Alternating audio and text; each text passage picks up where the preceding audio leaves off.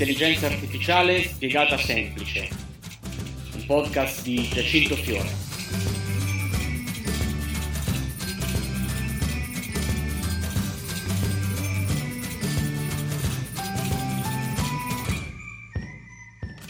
Eccoci qua, ben ritrovati ancora una nuova puntata del podcast L'intelligenza artificiale spiegata semplice, IASS. Pasquale. Questo è il nostro hashtag, quindi postate, condividete, mi raccomando, fateci sapere se vi piace e se ci sono delle belle news, eh, raccontate con noi il vostro mondo dell'intelligenza artificiale. Intanto volevo segnalarti, Pasquale, che è la prima puntata che facciamo live. Live in italiano significa dal vivo. E questa cosa devo dire che un po' ci ha, ci ha, ha messo in subbuglio l'organizzazione, no? Ma ce l'abbiamo fatta. Oggi Ce l'abbiamo, ce l'abbiamo, fatta. Oggi ci siamo, siamo live. 13 maggio. 13 maggio. 19 e 33 minuti. Esatto, eh. esatto, esatto, esatto. Ottava è, è, tutto vero. È, è tutto vero. Tutto, tutto reale vero. perché volevamo condividere con voi proprio eh, l'esperienza di costruirla insieme. Questa nuova puntata in cui ancora una volta andremo a scoprire notizie dal mondo dell'intelligenza artificiale. Eh, lo facciamo con i nostri umili, umili, strumenti tecnologici. Abbiamo qui di fronte a noi due portatili Mac super fantastici, eh, uno collegato, anzi no, nemmeno collegato ad un microfono, l'altro che ci riprende. Esatto, esatto. Eh, perché vogliamo farci vedere. E parleremo oggi di tante, tante belle notizie che nell'ultima settimana eh, il mondo di Google e delle news ha portato a galla, partendo dal mondo universitario, passando per il mondo della moda, eh, ma anche dell'automotive. Questa volta la cultura l'abbiamo passata, Pasquale. Non abbiamo news sulla cultura, ma sì, è vero, abbiamo qualcosa sulla, sulla cucina molto interessante e, e poi eh, riprendiamo sempre il, il, discorso un po' di paragone tra noi e l'Asia. Certo, e infatti partiamo proprio da questo perché c'è questo eh, binomio che si è eh, recentemente eh, creato tra Singapore e Pisa. Vi starete chiedendo uh, a che pro questo, uh, questo, binomio? Beh, ci sono due università, uh, chiaramente l'Università di Pisa che è indus- indiscutibilmente una delle eccellenze dello scenario formativo italiano, insieme alla Nanyang Technological University di Singapore. Ed è successa una cosa abbastanza curiosa. Grazie a uno dei bandi eh, tesi all'estero, cioè eh, dove il diritto allo studio universitario dà la possibilità a studenti di eh, fare un periodo esterno all'università proprio nel periodo della tesi di laurea, e questo giovanotto Uh, Tal, Pasquale, aiutami a pronunciare il suo nome. Perché... È, è, è un particolare, è un ragazzo, uh, allora, è un ragazzo sì, uh, rumeno del 94, giovanissimo, si chiama Vlad Alexandru Pandelea. Pandelea, nato nel 94 in Romania ad Onesti. Sì. Uh, sei ufficialmente uh, Vlad o un, un invitato alla nostra. Vlad, se, se, se, ci stai ascoltando, ascolterai questo, questo, podcast. Scusaci per la pronuncia del tuo, uh, del tuo, nome, ma ti invitiamo ufficialmente qui al nostro, alla nostra puntata. E intanto i complimenti vivissimi per il tuo ottimo, pieno risultato nella tua eh, tesi di laurea discussa eh, proprio dal, dal, giovane studente con i professori Davide Bacciu eh, del Dipartimento Pisano di Informatico e... E poi c'è Eric Cambria, che è invece un professore associato dell'Università appunto di Singapore. Bene, Uh, Vlad ha uh, discusso recentemente una notizia del 10 di maggio, uh, quindi di appena tre giorni fa, una tesi sullo sviluppo di un agente conversazionale. Eh, beh, di agenti conversazionali ne abbiamo parlato, un po' ne sappiamo, no? anche con, diciamo, per la nostra stretta vicinanza al mondo universitario, soprattutto al mondo eh, di Siena. E eh, cosa sono gli agenti conversazionali, Pasquale? Solo per... Uh, ma diciamo che sono il supporto principale che ci dà l'intelligenza artificiale per poter uh, comunicare tra l'uomo e macchina, ecco, certo. diciamo in maniera molto molto semplice. Esatto, e come piace a noi, uh, qui l'aiuto di questa tesi eh, ha l'obiettivo di eh, comprendere ancora meglio le richieste e le intenzioni del, dello human, della parte umana della conversazione, eh, grazie a una novità che eh, ha sperimentato eh, Vlad riferita all'introduzione eh, appunto dell'audio della domanda in aggiunta alla sua trascrizione. Quindi l'idea è Sì, uh, l'idea è quella di dare uh, manforte alle parole attraverso la, um, la, parte di ascolto e di analisi della, dell'audio stesso del, dell'interlocutore. Quindi il tono che viene usato dal, dall'uomo viene analizzato e in combo, quindi in associazione con le parole, in combo, in, combo, in associazione Bella. con le parole, quindi eh, espresse, viene l'intelligenza artificiale tira fuori un po' una, un'analisi specifica appunto di questa conversazione. Devo ammettere che anche in Siena, presso l'Università di Siena, il professor Gori con il suo eh, Siena Artificial Intelligence Lab sta lavorando molto in profondità su, questo, su questi argomenti, sull'analisi proprio delle, delle, emozioni all'interno del linguaggio, sulla generazione del linguaggio. Eh, il professor Gori so che prossimamente sarà nostro ospite a questi microfoni che non abbiamo, però ci sarà anche lui. Ci auguriamo di attrezzarci quindi appena arriva il professor Gori. Intanto un grandissimo in bocca al lupo a Blood, 110 e lode, quindi laurea in informatica, indirizzo intelligenza artificiale. Blood, ci vediamo presto. Presto online ai nostri microfoni. Allora, qui vedo un nome sulla nostra, sulla prossima notizia che a me è parecchio familiare, dato che eh, è l'acronimo eh, di Anna, sì. eh, che è per Artificial Neutral Network Agent. Di che si tratta, Pasquale?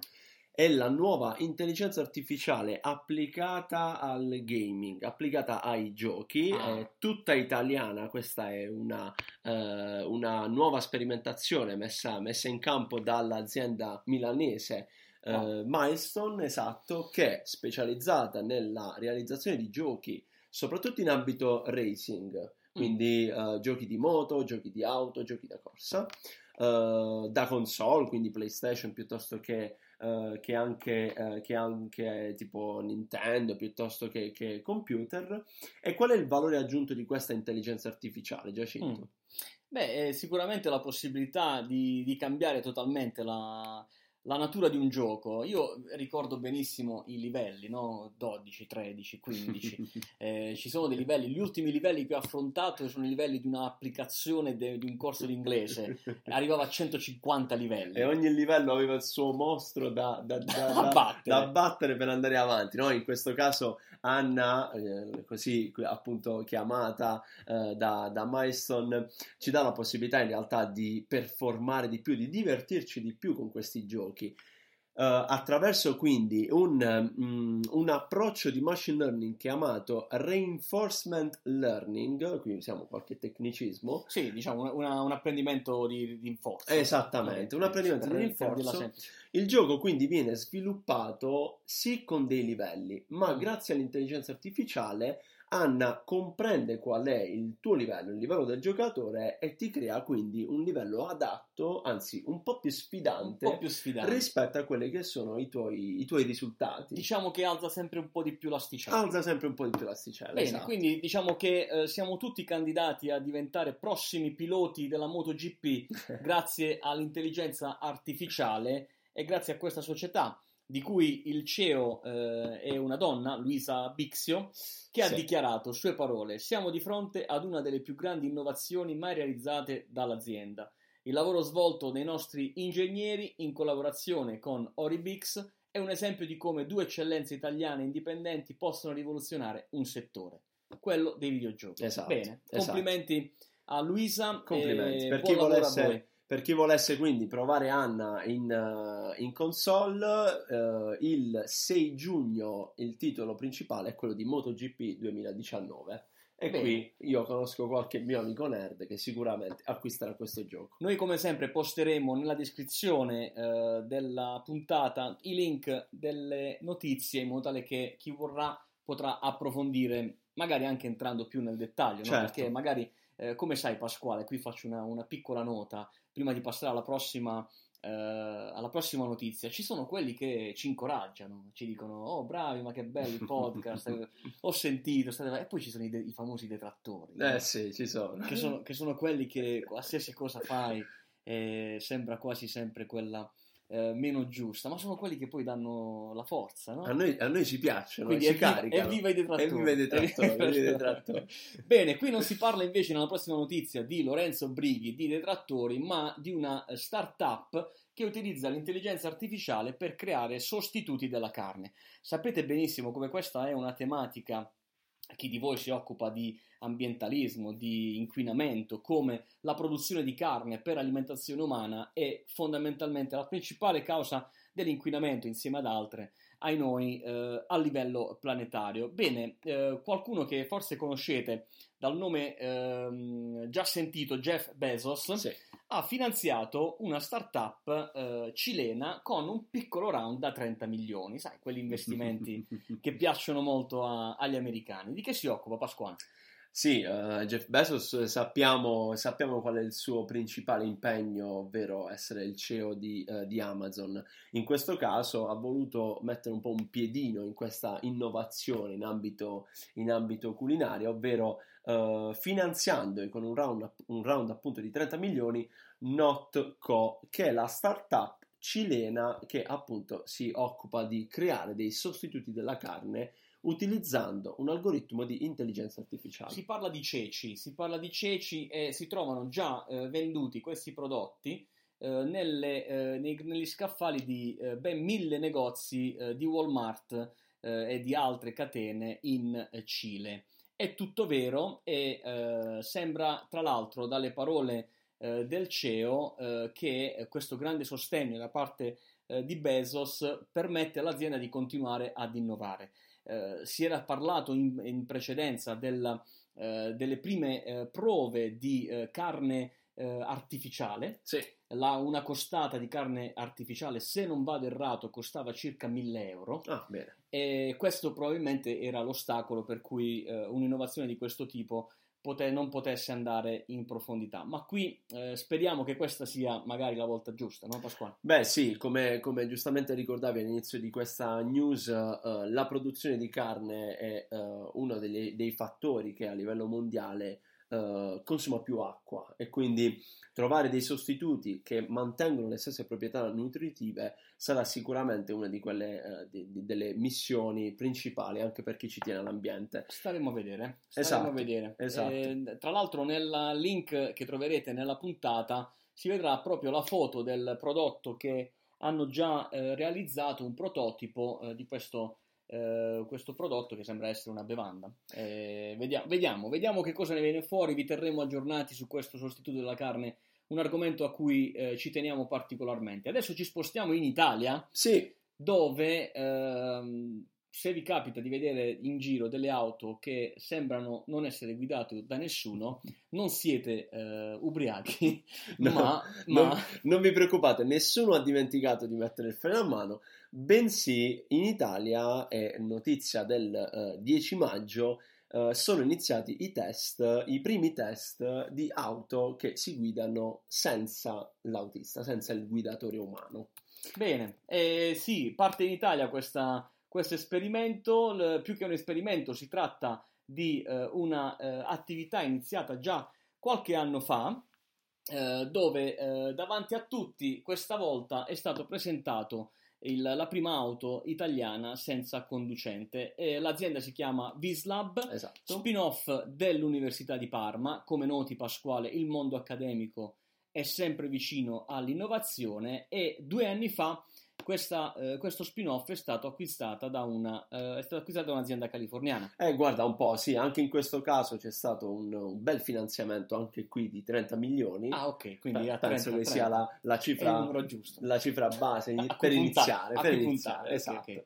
E quindi questa spin-off italiana, come dicevamo, dell'Università eh, di Parma è stata acquisita dalla californiana Ambarella e eh, con appunto la visione, per quanto riguarda gli americani, di portare questo know-how in Silicon Valley che come sappiamo da Google ad altri grossi player stanno sperimentando il, il mondo delle auto che si guidano da sole. Certo, non è la prima volta che, che lo- ne sentiamo parlare. Negli Stati Uniti è un argomento già dibattuto, già ci sono le prime normative che regolamenteranno la, mm, la diffusione di queste auto, eh, ma è curioso leggere come il professor Alberto Broggi, eh, fondatore, uno dei fondatori di eh, Vislab la, la prima cosa che ha pensato di fare è prendere quattro furgoncini elettrici e fare in modo che si guardassero da soli, no? Già. E quindi muoversi eh, da soli eh, guardandosi l'un l'altro. Eh, tra l'altro il 90% dei finanziamenti che il, il Broggi ha portato a casa sono serviti proprio per eh, sfruttare sistemi di intelligenza artificiale, che come possiamo immaginare in questa eh, partita la fa da padrona, software che possano eh, guardare alla stessa velocità del cervello umano.